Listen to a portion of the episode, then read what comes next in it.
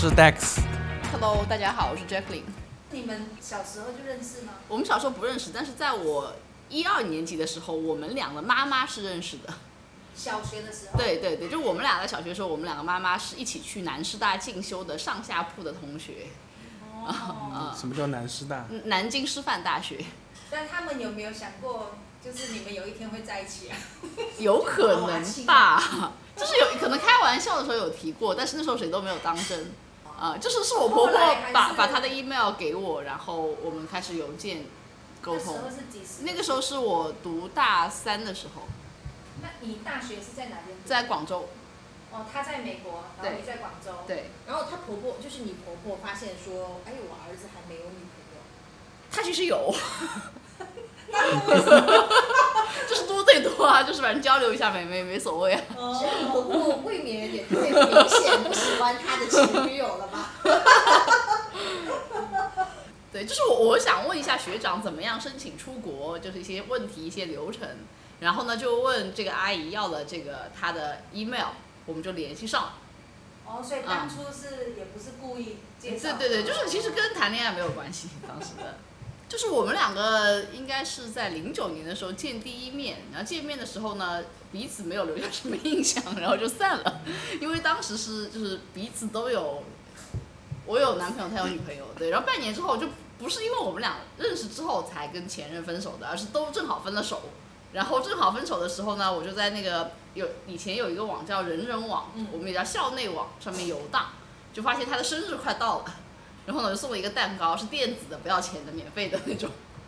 然后就就开始聊天，然后就发现，哎，这个人也也刚好分手，然后我也刚好分手，然后就就就开始聊，聊大概一个月吧，然后就在一块。那所以你们都是靠就是 QQ，QQ 去对对对对对对对还有 Skype 啊？，Skype 对。多久了这样？其实我们结婚一直到其实结婚前都没有正式的长期在一起过，都是以这种为主。他在一开始读大学的时候，他在美国，然后我在广州，然后我们两个是大四的大四最后一段时间开始呃在一起的。后来呢，就是我毕业之后来香港了嘛，然后他就回国了，那这又是一个两地啊，一直到结婚。然后结完婚，他还去美国又去了一段时间，然后在呃一四年我们才正式就是 base 在香港。那你们就是交往的时候，怎么确定对方就是就是要走走进婚姻的？他就没想过要结婚，对对，因为我小时候跟我那个呃表哥，我们定了一个契约，就是我们俩都不能结婚的，为什么要定这种契约？因为他说伟大的人都不结婚，他后来有没有结婚？都后来结婚了，所以呃就背信弃义嘛。不是，就是因为你们两个都不够伟大。然后说他他怎么结婚的？他变成一个俗人嘛，对吧？然后我那时候在美国嘛，那我就呃很伤心，我就问美国人，我说你你几岁结婚的？然后他们跟我说美国人是三十五岁结婚的，所以我想我就要三十五岁结婚，所以我见到他我也没想过要跟他结婚，因为我还没到三十五岁嘛。那你这样不就是玩一玩而已咯？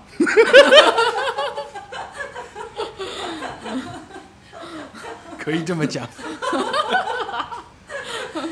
那怎么办？他都不想结婚，逼啊，催婚啊，哦，你就当时是催婚。对啊，一点都不难，就一个问题，就是结婚还是分手。因为我当时确定他应该就是不不太愿意从这个关系里边离开。啊、就是我觉得，就是可能结婚不是他想要的，但是分手一定是他不想要的，所以呢，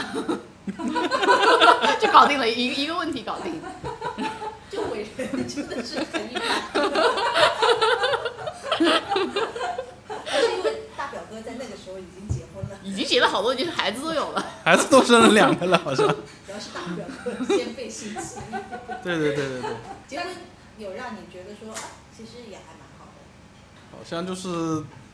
呃旧的一页翻了，然后新的挑战来了那个感觉，就也没喘上过气嘛。我就不知道这么难，因为你看那个安徒生童话，就是到王子跟公主在一起就结束了，说你不知道就是下面发生了什么。对我以为就是我过上了像王子一样的生活，结果并没有，就来了很多挑战。但是我也不知道为为什么有这些挑战，因为我没有没有看到过这种东西。比如说，呃，我比较奇葩，就是我我不知道结了婚以后要要赚要赚钱，因为这个人就是连不是生小孩的问题，就是连赚钱都是不知道要要做这件事情。然后他还有另第二个很奇葩的事情是，他一定要 base 在香港啊。然后而且还有一个乌龙是，我本来觉得在香港的话呢，我其实是没有任何兴趣留在这个地方的，因为我学的专业是教育方面的。那我前面一份工作新东方做老师，所以我觉得回去做教育是我一直很好的一个职业规划。然后呢，因为他学的是经济嘛，然后又是美国的一个也算是名校嘛，所以我一直觉得他回来是可以在金融业找一份非常好的工作，就是可以在香港生活的很体面的。但是他回来完全没有这个意识，他不觉得就是要做这件事情。为什为什么呢？我其实高中就出国了嘛，那我们我出国都不用花钱，我们都是考那个有奖学金的。我高中也上经济课嘛，然后老师说就是嗯，就是他说首先人不能就是去消费，就消费是会破坏环境的，所以人也不要消费，那也不要去这个帮大的这个公司赚钱，就是他说大的公司都是很 evil 的，都是都是邪恶的。然后我大学也是这个，就是他说你不要去，就是你不应该去这个为有钱人或者为大公司赚更多的钱，这是错误的。对，然后要要要保护环境，不能消费。所以我就是觉得，就是说人也不要，人也不要赚钱，不要消费是最好的。那你要做什么工作呢？那时候在香港。呃，在香港就我那时候不在国内也工作过嘛，我们就是做那种呃公益型企企业，就是这个企业呢是赚了钱，赚了钱呢，呃要用到一个好的目的里面去，就不是帮企业赚更多钱，是要服务于一个社社会的一个目的。对，所以其实我觉得听起来，Dex 是一个很有理想的人，对。对他做的前面的，不管创业还是工作，全部都是跟公益型有关的，就是还是要去为社会要去做一些事情。那怎么办？他跟你的那个想法是有冲突的。有超大的冲突，然后吵啊，然后我就就是那个纠结点就在于，我觉得你可以这样，我也能接受，但是我们要回去，因为我想要过的生活，包括就是呃，他可以容忍他这种状态的，其实就是在在内地，我我我当时觉得是可以的，但是他不肯回去，就回去也不行，就还是要待着。然后我们就前面应该是在一块儿，他从美国回来之后，我们就住汤房嘛，就前后两个都是那种六层的唐楼的汤房。但问题就是在于，我觉得那个简直就是是一个过渡嘛，过渡我能接受，但是他觉得这是一个很很 很好的一个一个一个一个生活状态，因为符合他说的有一间房、有空调、有网，可以自由的看任何东西，然后也也不太忙。哎，听起来他是很容易满足的人。他超容易满足的，只要给点肉吃，然后那个超级不适合结婚的。然后就是因为那几年呢，我，呃，我为了让他可以留在香港工作，就给他一个工作机会，然后我去做保险。其实我是超不想做这件事情的。一开始保险，其实我只是心态就觉得是可以续签，让他有了那个工作的机会。然后呢，做的话呢，就是嗯，也不用特别特别投入，就是反正有有份工作嘛，然后也可以顾家。就生完小孩之后，因为不可能两个人都去做那种很忙的工作，啊，就仅此而已。不然有一天我就意识到，我觉得几个方面原因吧。第一方面就是我在保险业大概一五年的时候做了呃三年多的时候，然后呢，在旧公司处理了蛮多理赔，所以我开始对这个东西就一开始也没有很上心啊。但后来我觉得还真的挺能帮到别人的，就是而且它很靠谱，赔的客户也都很满意，很多客户觉得还还蛮惊喜的，就是都能够那么高效率的处理到。然后我就开始决定，就是首先我就觉得这个行业也是蛮值得做的，就是也蛮蛮有意思的。开始对他也会就不像以前那样子，其实以前我觉得也是一种骄傲吧，因为做新东方老师嘛，所以有有点小光环。但这个行业又是就是跟新东方老师天差地别的这种这种这种待遇嘛。然后后来的话，就是我觉得对这个行业有改观呐、然后另外一个我开始扭转了一个想法，因为以前我有个执念，觉得只有他在这儿找一份很好的工作才是我们的出路。然后到那一刻，我就跟神有个祷告，我说我现在要好好做这个行业了。然后，如果你的心意是让我们留在香港的话，就让我事事顺利，对吧？可以把它做好。但是如果你的心意是我不 OK，我不适合做这个行业，或者我还是应该做我的教育培训，我们还是不行的话，你就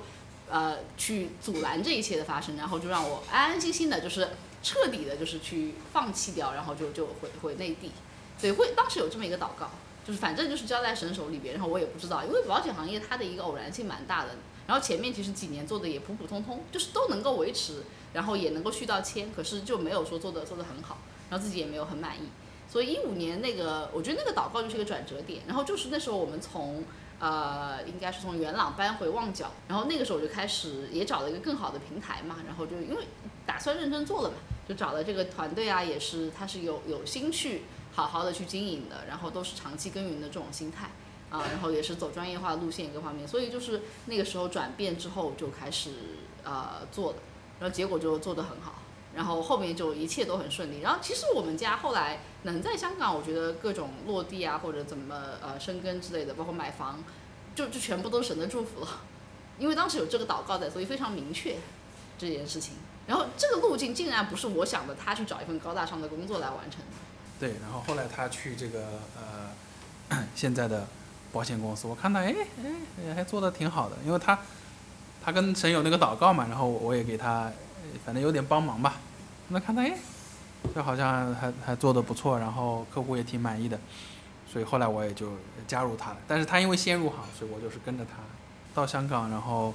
就想做一点，就还能够帮到别人，就是我能看到我能够帮到别人的一个事情。然后，而且这里边也经过一个变化，就是可能一开始他入行的时候，我对他也会有一个比较大的期待，因为本来他入行的时候我做的就很好。就是呃方方面面吧，收入啊各方面啊。然后他的话，因为本身我觉得他各方面从个人能力，包括资源方面也比我要更加优秀嘛。然后会觉得他可能会做的很大或者很怎么样。但是后来我就发现，其实人各有志嘛。比如说像我就希望，就既然我这个行业神也是呃回应了我的这个祷告，对吗？就是让我知道说你很适合做这，而且我现在是非常爱我的行业的，就是是是真爱现在。那呃我是想。做到可能是行业的 top 也好，顶尖或者说是一个总监的这个位置也好，但是他不想。那如果他不想的话呢，也是近半年我就开始会接纳，就是他可以不想这件事情。因为以前就是可能最早希望他进投行，后来他进了保险业，就希望他做保险业的 top。可可是我到最后发现，全部都是我的希望。那我觉得与其就跟最开始那个词一样嘛，与其把希望放别人身上，不如放自己身上了。就既然你想，那你就自己去做。那既然他没有那么想的话，他就按自己的步骤，就是去帮一些他想帮的人，或者他做一些他想就谈得来的客户就 OK 了。然后很神奇的就是，他虽然他是一个非常佛系，而且没有任何野心，甚至他不太会去卖东西的这样一个人，那他一直拿 top，就是很很很奇怪，就常常会有超超大的单、超大的客户，就不知道为什么就特别特别喜欢他，所以就就就就很怪这个事情。呃，就是有的比较谈得来吧，谈得来就是我基本上只能做谈得来的。然后反过来，我们家的话就是像小孩的教育啊，包括择校啊，读什么幼儿园啊，什么小学啊，全部都都他他来搞定了。然后我我就我就可以完全不用管，啊，然后包括跟父母的沟通啊，包括父母的来来往往的机票啊，所有的这些部分我就可以不管。对，所以我觉得就是没没关系啊，每个家庭有自己的模式，就不一定要按照传统大家想的那个那个样子去去分工。呃，就是刚刚那个，因为我听 Jackie 说到这个点，其实我刚刚是挺挺有意思的，就是很多小孩子的选学校啊，啊，包括他的一些跟进啊什么的，是呃 Dex 在负责多一些的。但是就是不是每个爸爸都会这么上心的哦，很多现在不是国内都是在说丧偶式教育嘛，丧的都是说爸爸不管。那为什么你会愿意这么上心？嗯，我我觉我觉得，因为小孩还不满两岁，我也不能自夸说我已经，呃。做到了哪些？我就是希望跟我爸爸成为一个不一样的爸爸吧，因为我我爸爸是比较缺失的嘛。然后我，嗯，我觉得现在我也理解他，但是就是我我想有一套我自己的做法，所以我是比较喜欢陪伴我的小孩。另外一个就是我们也商量，就是像香港这边好像挺多，因为呃生了小孩要杰克林也会加一些群嘛。好像那些妈妈都比较焦虑的，就很容易焦虑。好像这个小孩，就小孩会走路，比如说他们是比如说那个月份比差不多的一群小孩的妈妈，那这个小孩先会走路，他就说我们家小孩会走路了。然后过几天这个这个会讲话了，就是我们会被唐诗了。我们会说拿了名校 offer 了，两岁不到哦。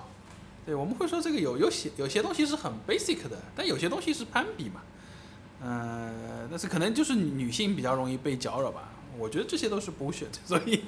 我我我，而且我我也没有说想让他进名校啊什么东西的，反正，呃，我就是当然我不能说我完全没焦虑，但应该会比妈妈来管这些事儿好一点，所以我们也有这个这个分工。避免妈妈心情受太大的影响和波动，保持好心情好状态。还有一个就是我们这个中国的这些学校，好像比如说那个 比较小的孩子的教育，他主要的老师都是女的，所以我们小时候老师一直说什么娘娘腔啊什么东西的，所以我就我倒希望，因为我我们也是儿子，就希望多陪陪他，就不要不要这个娘娘腔嘛。其实这个呃，上帝创造人是一比一的嘛，对吧？其实应该是这个有这样的一个比例嘛。你的女老师太多，可能她从男性那边学的东西就不足嘛。对就是你们每一次吵架是怎么样解决的？我觉得这个又要很感谢教会，因为我们就是结婚是在教会里边，那婚教会他会做婚前辅导，啊，然后婚前辅导里面就会教一些怎么样沟通啊，包括一些观念呐、会把它调的同频一点。然后另外我们后来也因为教会里边有姐妹就是有带那个亲密之旅嘛，然后就是因为我们之前在夫妻团期又又需要去带这个事情，然后我们还特地去深圳做学过做那个小组长认证。就等于在亲密之旅这个前前后后，我们算过，大概去学了四到五次加学加带，就完整的学过那么多遍。所以我觉得是这些东西在帮助我们去处理这些矛盾，就会会有一些沟通技巧，而且我们每次是谈的蛮开的，啊，就是真的谈完就就好了，就就把这个东西放下来。或者说，可能我们也渐渐发现了我们俩到底这个核心在哪里。就从一开始是像盲人摸象一样，你根本不知道两个人到底为什么会那么那么不同想法。但通过这种沟通，你会知道哦，原来问题在这个地方。就是有一点的话，一个细节，就很多时候我们要尝试去说自己的感受，因为大概这个情况就是有呃生活当中有些事情，然后呢一个人觉得很不开心，或者说被伤到了，然后我们会很快的指责你为什么要这样这样，或者你怎么能怎么怎么样，就是所有的这个话是指向你的话呢，就很容易吵架。可是当这个时候，如果你能够停下来说你呃说了什么什么，就客观的描述，然后我感觉到怎么怎么样，那这个时候对方就会立马 get 到，首先这个他说的这个，我就对方感受到这个东西，他就没有那么强的攻击性，然后又对方的这个感觉又会被看得到，所以像这种细节的一些沟通，我觉得是会会帮助到的。嗯就亲密之旅，就是简单的来形容一下，这是一个什么样的产品以及课程？就是它是，呃，也是基于基督教吧，因为他那个呃开开这个课程的人也是一个资深的一个教徒，那么他是，但是他又是心理学的一个教授，所以他可以把人挖的挖的比较深，挖的比较深呢，就是你对自己、对自己的原生家庭、对对方都有更多了解，但他最核心的就是在不改变别人的情况下，就是你要改变自己，你不要去。改变别人，就学了这个东西，不要去改变别人，但是你要改变自己。然后呢，嗯，当你自己够安全、够有爱的时候，那对方会自己改变。就对方感觉感受到你的爱，感受到你不强迫他改变，他反而会自己改变。反而是你越压迫他改变，他越不会改变。你们两个就是吵架也好，或者是有分歧的也好，有任何一刻想过要放弃对方？因为在教会结婚不可以，这这是一个就是不能够有的一个选项，对，就很坦诚的说，想肯定是会想过，对吧？但是你肯定不能这样做，因为你有一个一个一个约束嘛，就是在神面前立誓的嘛，你这个呃不是开玩笑的啊，对。就你们现在已经就是因为生活上、工作上已经变成一个团队了，因为慢慢摸索到你们的方向是一致的。对，现在慢慢的就一致，尤其这个半年以来也发生了很多很神奇的事情，然后就慢慢的越越来越一致。什么样神奇的事情？我参加了一个课程，然后遇到了一个特别有意思的教官，然后这个人呢，他是玩那个即兴剧，就是即兴表演。即兴表演就是没有剧本、没有台词、没有预备，就其实跟我们今天这种聊天有有有。对对对对对对。Improv。Improv 对，然后他有一个核心原则叫 Yes and。Yes 就是接纳，and 就是共创，就是任何东西你对他说 yes，那很多时候我听完这个原则，我就发现我生命当中有很多事情我是没法说 yes 的。比如说像他的那个状态，他最初到后来进入团队之后，他很多东西不如我的意，然后我第一反应就是 no，你这样是不对的，就你你这个方向是不 OK 的。可是这个原则我又特别觉得有意思，然后我就尝试用这个 yes 之后，发现它的效果特别好，因为首先对方感觉到被接纳之后，他会更愿意配合你。然后你在 yes 的情况之下去想想 and 我们还可以做点什么东西。啊，yes and。yes and 对对对对就对，是是的，是的，而且而且，对嗯对对，就这是一个思维方式。那后来我才会发现，其实 yes 在讲什么，就是在讲神那个无条件的接纳呀。嗯就是他他是要求你什么东西都讲 yes 的嘛，那不就是神的这个他对于我们的这种爱嘛，就是无条件的。那 and 呢？And 其实就是嗯，再推进一步，就是不是说 yes 之后就就停在那儿了，我们一起去想想，在这个前提之下还能做点什么。对就是就对啊，也跟基督教也比较像，就是你听了到你不行，他说你就等于没听嘛，像像这个，就听了以后要结合你的行，这个才是一个完整的一个 cycle。对，你们学到最大的功课，要接纳自己，也要接纳他人，然后不要用外面的评价的这些标准去套在对方和自己身上，因为外面会有个框框说，比如他先生应该怎么样，成功的男士应该怎么样，太太应该怎么样，然后如何如何。就本来我是有个理想的框框的嘛，然后这框框不符合预期，然后就很抓狂。可是后来我发现我的这个框框才好啊，这才才适合我们啊。因为神造每个人有他的一个独特性，或者他就就是有自己的一个命定的一个一个使命。呃，我觉得因为圣经上讲那个夫妻要，呃，结合以后要离离开父母嘛，成为一体，所以我觉得就是，包括我看我们在座的也也都是，就是都是离开父或者母或者对方父母的一个城市，那我觉得是其实是更好的，就更有利于两个人就是关系走得更深，走走得更好，因为因为我爸爸是律师嘛，然后。也有很多离婚的案子。我发现很多现在八零后、九零后的离婚，就是因为一方或者两方父母都介入太深了，其实就是他没有能够合为一体，然后在这个之前就已经离婚了，然后呃，